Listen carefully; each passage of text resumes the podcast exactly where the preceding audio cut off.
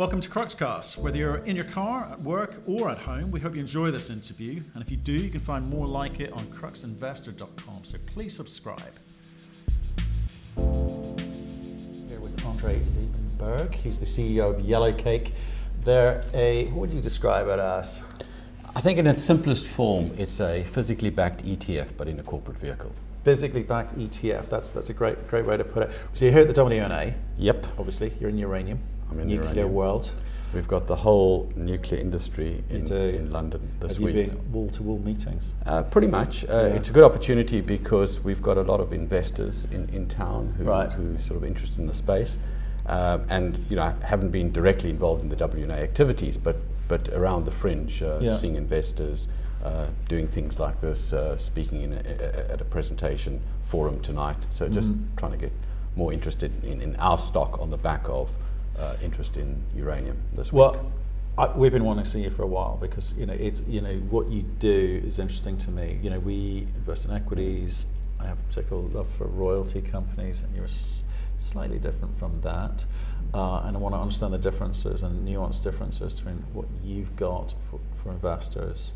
So let's start off with a description of what is it that you do. Okay. So what is Yellowcake? I mean, if you look at our balance sheet, we've got 9.6 million pounds of uranium. It's physical uranium sitting in barrels in a processing facility in Canada. And we've got circa... So just before we go, you physically take control of that and store it yourselves? Well, it's not a virtual. It's real physical barrels, but it's not something you can store in your backyard because it's highly regulated. There are three processing or storage facilities in the West, regulated facilities in the West. There's one in Canada, one in France, and one in the US. Yeah. And we have a storage agreement with Cameco, the world's second largest uranium producer, and we store our product at their facility just outside of Toronto. So. Okay. Yeah. Okay. So I'm always fascinated by the way that the management team think about this. It's a relatively new operation. How long have you been going? So we came to market in July last year, but I got involved in the setup process probably early 2017. Okay. There was someone who I've known for a long time, Peter Backus. He was at Citibank, Morgan Stanley. It was sort of his baby, and he asked me to come on board early 2017. The success rate on these things from start to finish is not great, but we were fortunate. Yeah. We went all the way from zero to successful IPO in July last year. So we've been on the market since the 5th of July last year, so just over a year. So what's your market cap? It's about $240 million-ish. Right. So okay. So let's come back to the thinking. So 18 months ago, or 2 years ago, when the idea was, being molded. Uranium was a difficult space, right? It was a difficult space, and it has been for quite some time. Continues to be, yeah. There is another vehicle that does exactly what we do, traded on the Toronto Stock Exchange, Uranium Participation Corporation. Yeah. So, we had a look at their architecture and thought there'd be a good opportunity to do something like that in London. But it was, with these sorts of things, it's around timing, good fortune, and relationships. So Peter, through his network, had a relationship back to Kazatomprom. At that stage, they were thinking about becoming more commercial. It was a couple of years ago, so they, obviously had eyes on an IPO down the track. So it worked out for us that this would provide an avenue, another customer for them. Because we would essentially sequester the material, stick it in a warehouse, and not put it back on the market. So it's a kind of copycat thing. You looked at a corporation which worked, and you think we can do that. Yeah, I mean, we didn't have to redesign the architecture. There was a vehicle there that had a 10-year track record, and as you say, it worked. Okay, so tell us about how this works, because there's a few things that I'd need to believe that you could do. One, you've got relationships to be able to access product and buy product. It's a very regulated industry, so it's a very sort of technical thing that you need to be able to transact on. Then things like you then need to store physical product. You need contracts in place for that, and you need to run the company in terms of promoting it. It's a reasonable sized company on the AIM, isn't it? Yeah, it is. I mean, maybe if I go back to my first comment, if you look at our balance sheet, what's in the balance sheet? 9.6 million pounds of physical uranium, about $8 million of cash. That's it. We've got 3 employees, a non-executive board. We don't have a London office. It's really, really simple and skinny. And that's the whole purpose, is to reduce the leakage as much as possible. But you're buying physical product, so there's a value to that on the balance sheet, and it's sitting somewhere, so you've got control of it. You've got a bit of cash, presumably, well, very low G&A, very low costs in this. To grow, you need to go and raise more capital. Absolutely. And you say to people, we're going to buy it at one price, we're going to hold it for a while, it's going to be worth a lot more. You've doubled your money. Or whatever you're saying to them. Yeah, I guess it's even simpler than that, because what I'm saying to you is, as an individual or as an institution, it's difficult to invest in physical uranium. What we're creating is a share price that looks like the uranium price, and we're going to buy and hold the uranium, and you can buy and sell our shares. If you think you've made a 10% return and you want to get out, you sell the shares. If you want, you double your money. So we're not making those trading decisions. The only thing I need to think about is, are we trading at a premium or a discount to net asset value? If we're at a premium, we should issue stock, buy more uranium, increase the pounds per share. But I'm not taking any trading positions, because that is that's what we've created for the shareholder. So it sits somewhere between, obviously, equities. People buy into equities because they see the lights. It's a 3-bagger, 5-bagger, 10-bagger. Equities can go far. Royalties, it's much safer, because the types of returns are a lot smaller, but it's consistent, regular cash flow, dividend paying usually, because again it's a very low cost operation. Where do you sit? So we would be much more of a capital play than an income play. I mean, a royalty, you get either physical or income. We don't have any income, so the cash we hold really is to cover G&A, and it's a capital play. So what's going to happen to uranium? I think if you look at it, stepping back really simply, I've spent the last 20, 25 years in the commodity space. I was with BHP Billiton for a very long time, and then private equity in commodities, but always in resources. Commodities are cyclical. They go up and down. Sure. So what we had to convince ourselves that we were closer to the bottom of the cycle than the top of the cycle. So that that was the thesis, that uranium had been on its back for a long time. There were a number of factors which were coming into play, which suggested that in time, it couldn't stay at the price that it was. It had to rebound, because you're going to need new investment into the industry.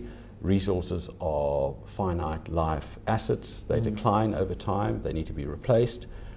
There's the whole issue around contracting. Historically, utilities had price protection from fixed price contracts or higher price contracts. Those are coming off. So there were a lot of reasons to suggest that uranium price would recover, and that's really the play we've created for investors. I think if you look at a typical cycle, at the bottom of the cycle, what we offer is less risky, sort of one-to-one leverage on the uranium price. I think once the cycle gets established, people become more confident. Maybe you want 2 or 3 times or 4 times leverage, and then you've got to look at project companies or development companies. So I think we fill a different niche in the space and in the cycle. Definitely, it's new to me. Well, obviously heard of it, but I've not actually been exposed to it. So it's kind of interesting to hear some of the things that you've had to think about in terms of the macro and obviously how you've had to physically go about structuring this thing. So how do you grow? So the way we grow, and the key to our growth. Do you need to? I mean, is that a key driver for you as an operation? Do you think that's what you wake up thinking about? I think if we can grow by issuing stock at a premium to our net asset value and buying uranium, then that should be attractive for our shareholders. So you're getting more pounds per share. And equally, if we're trading at a persistent discount, we should liquidate some uranium and buy back the stock. Sure. But I think there's another dimension to growth, in that I think you do need to be a certain size. We've suffered recently, and I think it's maybe more of a factor of the equity markets, but we've seen the liquidity in our stock fall. Yeah. So, you know, if you're bigger, you've got more liquidity. Mm. You know, if we were, say, a $500 million company, I think we'd get, it would be of interest to potentially different set of investors, yeah. bigger liquidity. So it's not a case of size for size sake, it's a case of effectively purchasing uranium. Right. And I think, you know, once you get to a certain threshold, then size is helpful. So what's holding you back? What's holding us back at the moment is where we're trading relative to our net asset value. You know, we're currently about a 15% discount to net asset value, which is right. extremely frustrating. And you know, I'm trying to understand that, given, you know, how transparent our net asset value is.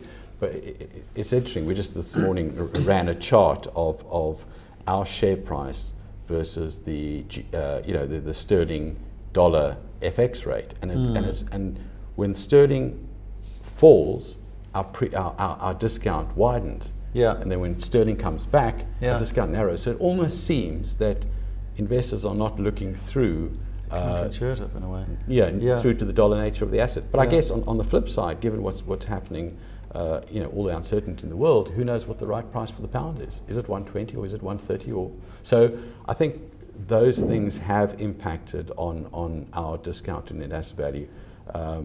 When we IPO'd, we traded at a premium. Back end of last year, the equity markets had a wobble. We traded at a discount. We came back in March, April. We were at a premium. We raised some more money, and now, you know, with the, you know, you've got the trade wars, you've got the sure. Iran issue, Brexit. But do those things affect the uranium? Do you think those things are going to affect uranium price or your ability to transact? Well, they haven't affected the uranium price significantly. I mean, uranium yeah. price has gone sideways for it's got a whole different set of controls, hasn't it? But I get, you know, the frustrating part is, I guess we trade in pounds. Yeah. So you know, unless you're looking at the currency every day and having a judgment call around the currency, the right yeah. value of the currency, our premium to discount to NAV is driven. I get it, but there's also and I'm sure you've done all the maths, but I want to understand it is. I better ask the question, what's your view of future price look like for uranium for the foreseeable future? So, you know, spending a lot of time in the commodities markets, I do believe that incentive pricing plays a role. So at some point, mm. People are going to have to, you know, put money into new production, yeah. and that production has to be profitable. So we think that the, and I think, you know, it's not just we, there's seems to be a view that north of $50 mm. is what you need to incentivize new production. Mm. We're sitting at 25. Mm. So, you know, that's the underpin for our, but, you know, that's not going to happen tomorrow. Is that a 3-year view? Is it a 5-year view? I don't know. But again, you know, in commodity markets, you've seen in the past how they can run up very, very quickly. Isn't it important for you to know? Shouldn't you have a view on that? When you're talking to your shareholders, they must be asking that question. Well, again, it's back to we've created the instrument for the shareholders to have a view. So, right. you know, if I start having a view and trading around a view, my view may differ from my shareholders, and I'm undoing what they're trying to do. So, mm. you know, we got to create a pure uranium instrument as possible, mm. and then you, the shareholder, can have a view and say, you know, I think it's going to double, or I think it's not. You know, and right. you will trade our shares based on that view. Right. So okay. if I put in place, you know, debt structures or hedges, mm. I'm undoing that relationship between share price and uranium. So it's complicated. So, but let me again just want to make sure I totally mm. understand it. So, you as a fund, effectively a fund, mm. gone and raised some money. There's a cost to that money, mm-hmm. and then you've kind of got you're talking about liquidity issues and volume mm. of issues. That's a different sort of investor, and they've got some degree of control over, you know, when what they have a view on what they think the price is going yeah. to be, right? So that it's important that mm. they do have a view, so they work out whether they trade in or trade out. And I understand you don't want to affect yeah. that necessarily, but what's the relationship with the people who've given you the institutional money which you've originally raised? I mean, what's that relationship look like? Can you talk? Well, you know, they're looking for capital gains. So therefore, don't you need to have some forward view? I think where we have to have a forward view is at you know, again, being a being a commodity, at some point it gets to the top of the commodity cycle. Mm. So I think then at that point you say, well, what do? You know, you don't just keep growing if you think the commodity price is going to fall.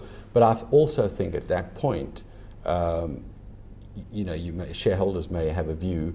If they anticipate that, or they have a view that the uranium price is going to fall, and you probably find more selling pressure on our shares. Yeah. Therefore, that, you know, we'll be sitting at a persistent discount to net asset value, and then what we should be doing is you know, selling some uranium, buying back stock. So you sort of over time liquidate the vehicle. You do that, but are there other ways to mitigate the risk? I mean, it's a physical commodity ETF.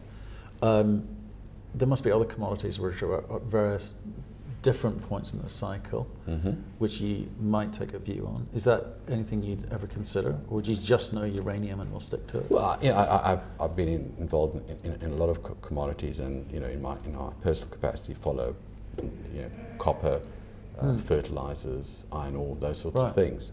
But there, as an individual, you know, it's easier for you to invest. You know, you invest in the physical, or you can invest in the equities. Sure.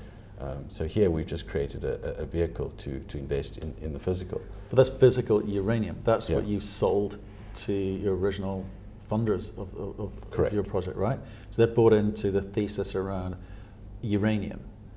What I'm asking is, at some point, do you gain enough credibility so they buy into the thesis of the business model which you guys have created, which may not necessarily be uranium only? Yeah, you could, I guess the technology and the platform could be translated into other commodities. But I think the unique thing about uranium is the regulatory side around it.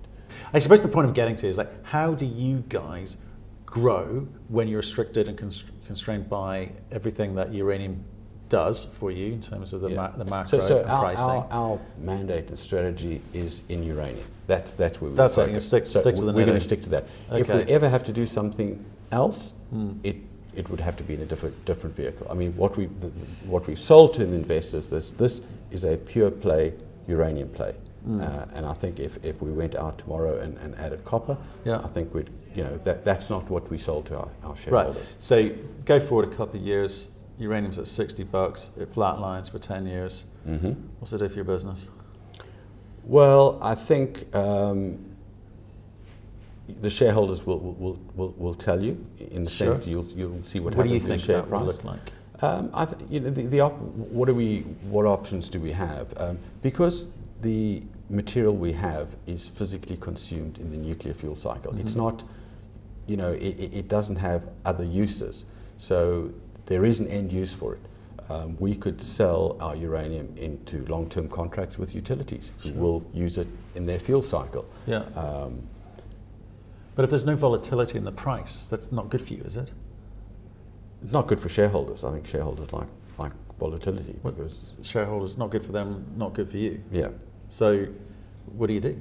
I think the board would have to have a look and say, you know, what is the best value opportunity for shareholders? Should we liquidate the vehicle and give the money back to shareholders? Right. And say, you know, we'll sell the uranium. You won't go and sell it on the spot market because it'll impact the spot price. Right. But in some form, you'll sell the uranium and say to shareholders, you know, you've had your fun. Here's the cash. Yeah, I get that, but you know, it seems to me if the market's in control, not you. And I'm just wondering, you're building up a whole series of skills and knowledge around this physical commodity ETF, and I just wondered how you take those skills, whatever they are, and, you know, create more value down the line, either in another vehicle, or as part of the group, or separate. You know, what's the future look like?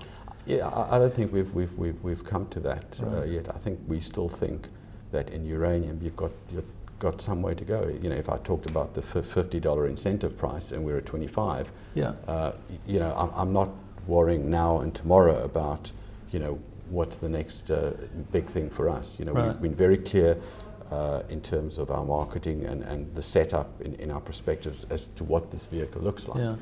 And you know, I don't think we're going to deviate from that. We did say that we would consider royalties and streams. Right. So that is an addition we can do to the vehicle. I think it will never be core business, because you know, I don't want to incentivize new production. So, you know, our strategy is about sequestering uranium and adding to supply side discipline.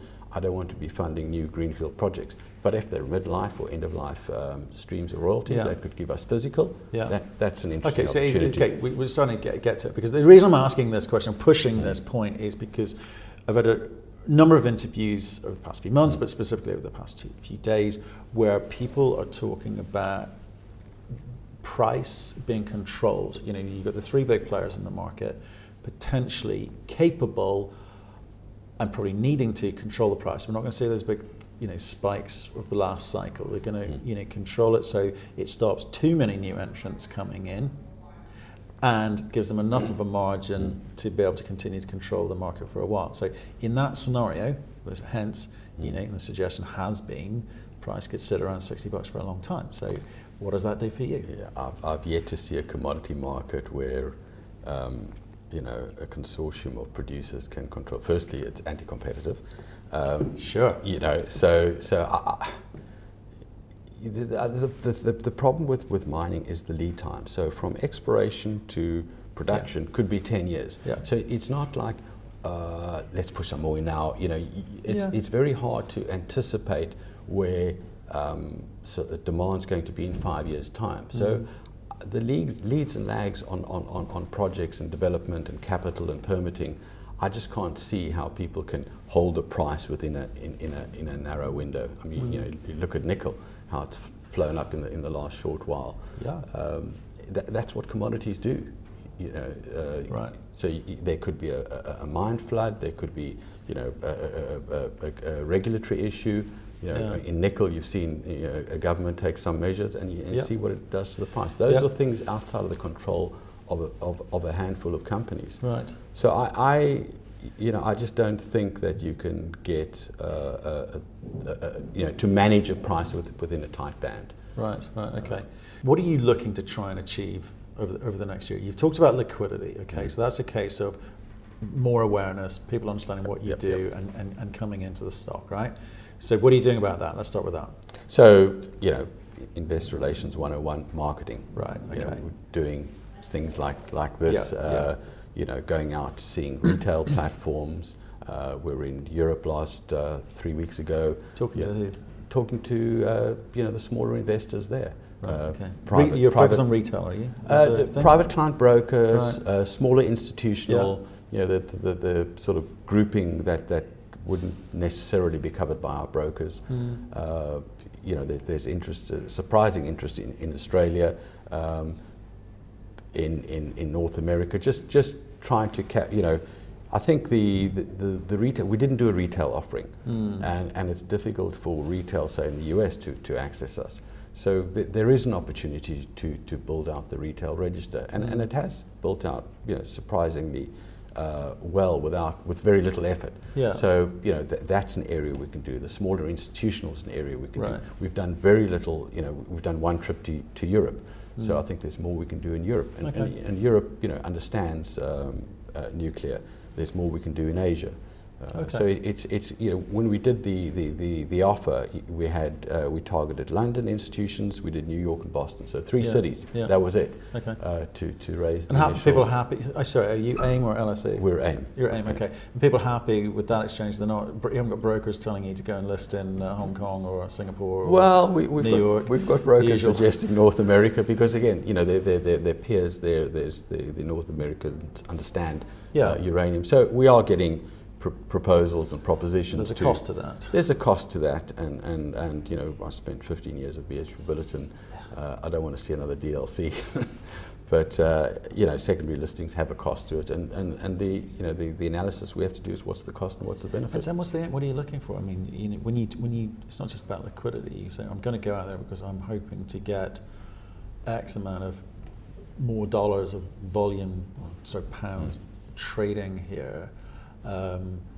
What do you think these markets are going to do for you? You're going to US, Hong Kong, etc.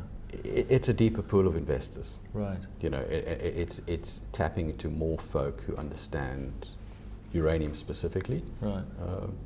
You know, if you look at our register, we've got a good spread of strategics, of institutionals. Yeah. Even with institutionals, we've got generalists and we've got specialists. Yeah. In the resource space. So it's just you know just tapping into. Okay. More different pockets of capital. And the one thing I haven't really touched on is in terms of setting up this vehicle and the relationship we have with Kazatomprom as a supplier. You know, to have a vehicle like this, the key thing is access to material.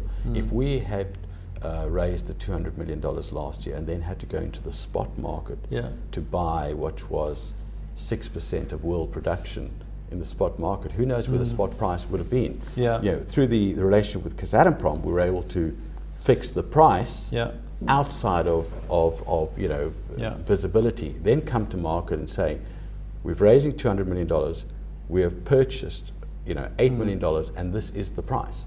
So what happened then is we saw the price rise on the back of that announcement. So having that relationship, that is very important for us, to be able to go set a price and a volume, go to the market and raise the money. But see, you bought all you own at the moment. Are you buying any more? Are you going to raise any more money to buy more? We'd love to. You know, we as I say, we think the uranium price has still got a way to go. Okay. We'd love to raise more money to buy more uranium. But my NAV holds me back. But like I said, that's what I was coming to, and I did start the conversation. You must have done some numbers around that and go, if you, and which is why I asked you about your forward view on price, because if you do have a forward view on price, the maths get quite simple. If you think the price is going to minimum 50 in the next 12 months, your NAV at the moment is inconsequential, isn't it? It is and it isn't. So if you think that you know, back to this creating the physical ETF, if for simplicity, you know, one share equals £1 of uranium, if I then issue my shares and buy half a pound of uranium, you've got two shares worth £1.5. That's the issue about the NAV. So if we can, every time we issue a share, we buy £1 or more than £1 of uranium, we're creating value for shareholders. If every time we issue a share, we're buying less than £1 of uranium, we're destroying value for shareholders. Yeah, but if you're buying 90, if it's 95%, it's 5% discount. I mean, I don't know what the NAV is today, but what sort of... Well, at the moment, we're at a 15% discount to NAV. That's material. Well, this point, I'm saying, have you done the math to work out what is material? If it gets to 10% discount, is your view on the future mean that this 10% right now doesn't matter? You know, a strong message I have received from shareholders, particularly after our last issue, is that you know, they don't like seeing shares issued at a discount to NAV. You know, maybe there's a tolerance, maybe it's 2-3%. It's 2-3%. But okay. I you know, I think if you know, anything more than that, they would not be happy. That's where it's going to. It's 2-3% is the number you're going with. But you know, I think, you know, that you've got costs in an issue anyway, so you need to be at a premium at NAV just to cover the costs of an issue. For Fund 1, can you raise a second fund? Well, it's not a fund in that it's not closed-end. You know, we can just keep adding. We don't need to do a second vehicle. You know, if you wanted to do a second vehicle, maybe you can put more leverage. You know, you can create a different type of structure with different risk reward. But that's what I'm trying to get. I'm trying to understand what the controls are. You know, how much control you have versus your current shareholders, right? You know, they're driving some of your decision making, as opposed to you having a view of what the future looks like and what you want your business to be and where the returns come from. It's very different from equities. So different. Yeah, I mean it is, because you're buying a physical commodity class, and you know that's the way to look at it. I understand that, but I'm talking about your interaction with shareholders is very different.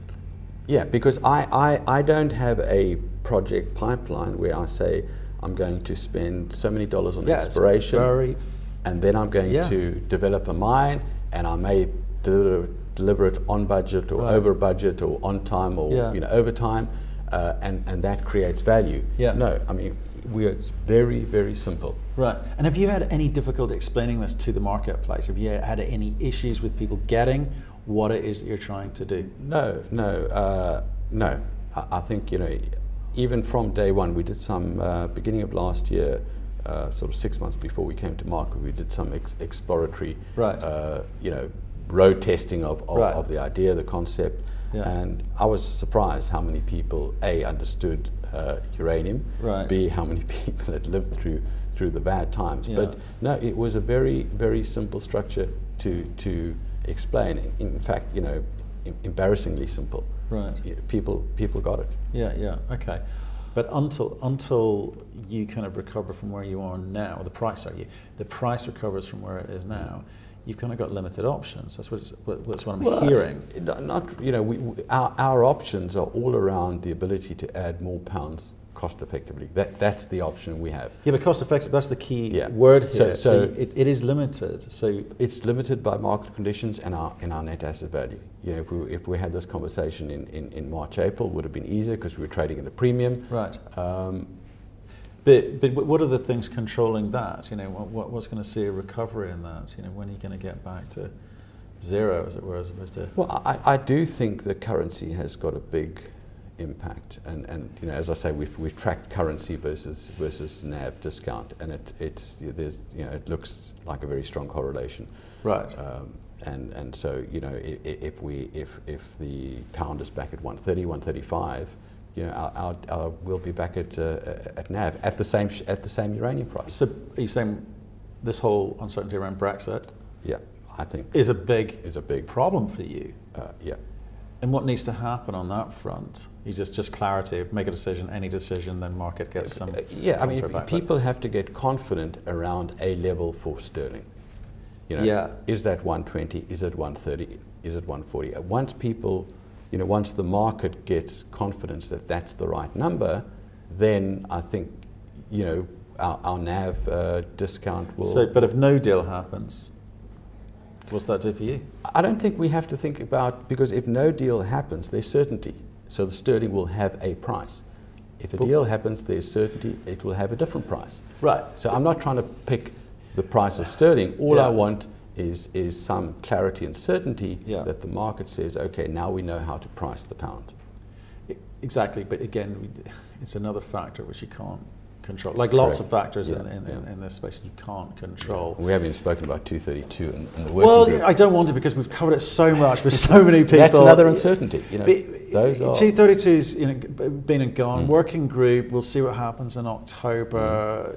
Another one of these WNA type events in Nashville. Brexit at some point will run its course. It will run its course positively or negatively. But I guess my frustration in the way that I'm interpreting this is the fact that you're saying you're frozen as much as the market is frozen because your NAV isn't working for you.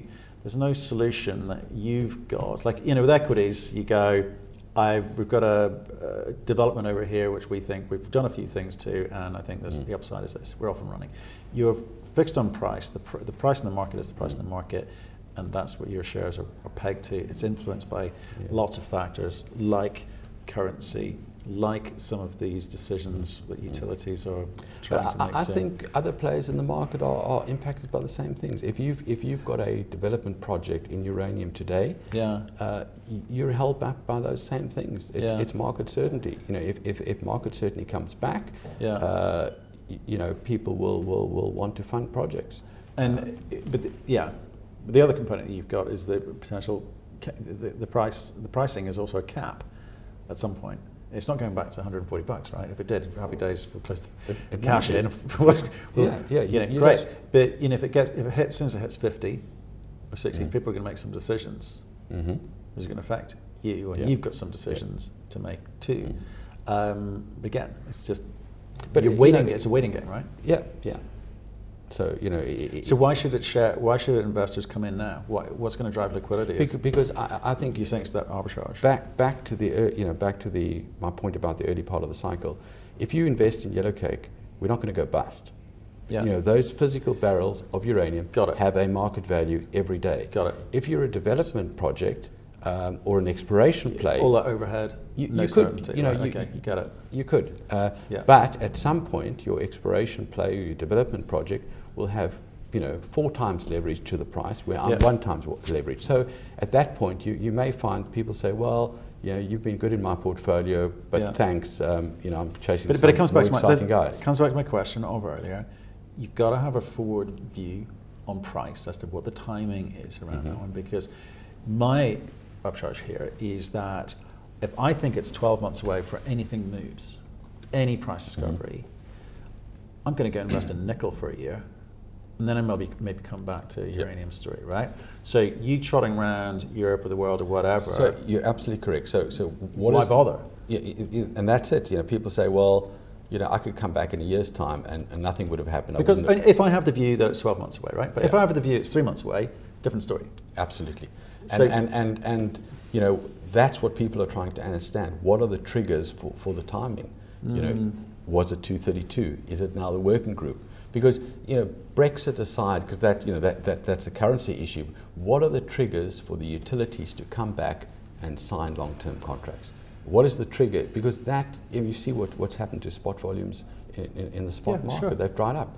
And so I think it's looking at those triggers and saying, well, you know, what will trigger? So, you know, we focus a lot on the currency and on Brexit and on NAV discount, but you know, the underlying fundamentals of the uranium price is, I think, what will drive people to say the timing is 3 months, 12 months, or 3 years. But so I'll ask again, you must have a view, a forward view on that one. You must say, right, this event or these events or this timeline is when things will start to move. Because if you're trotting around the world, talking to investors. I do have, you know, I do have a view. You know, we do think that, you know, we'll wait and see what the working group comes up with. We feel, you know, and a lot of people you talk to say it should be fairly market neutral.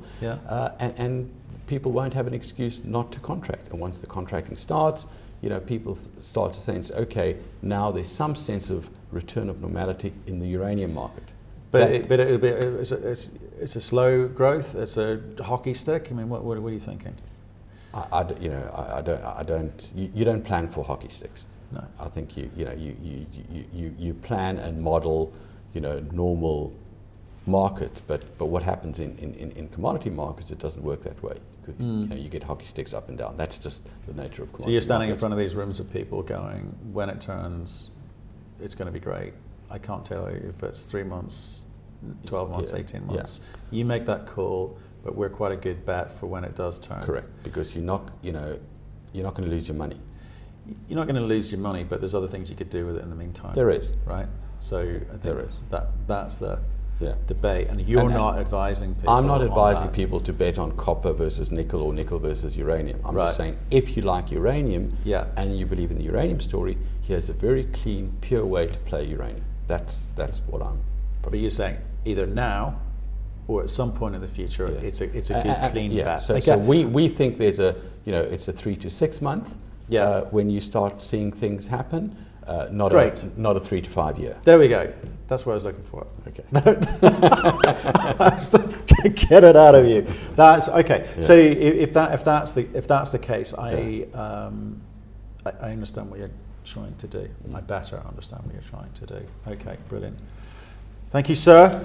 Thank you. I really appreciate you coming in. I love these sorts of stories, and I'm interested to see how this pans out and develops. And you know, let's say Brexit goes away for lots of reasons, and we get some price discovery to be able to see what you can do. Yeah. Thank you for listening. If you've enjoyed the interview, why not subscribe to Cruxcast or our website CruxInvestor.com, and of course our YouTube channel Crux Investor. Plus you can catch us most days on Twitter and LinkedIn. We really love getting your feedback, so please keep it coming, and we'll speak to you again soon.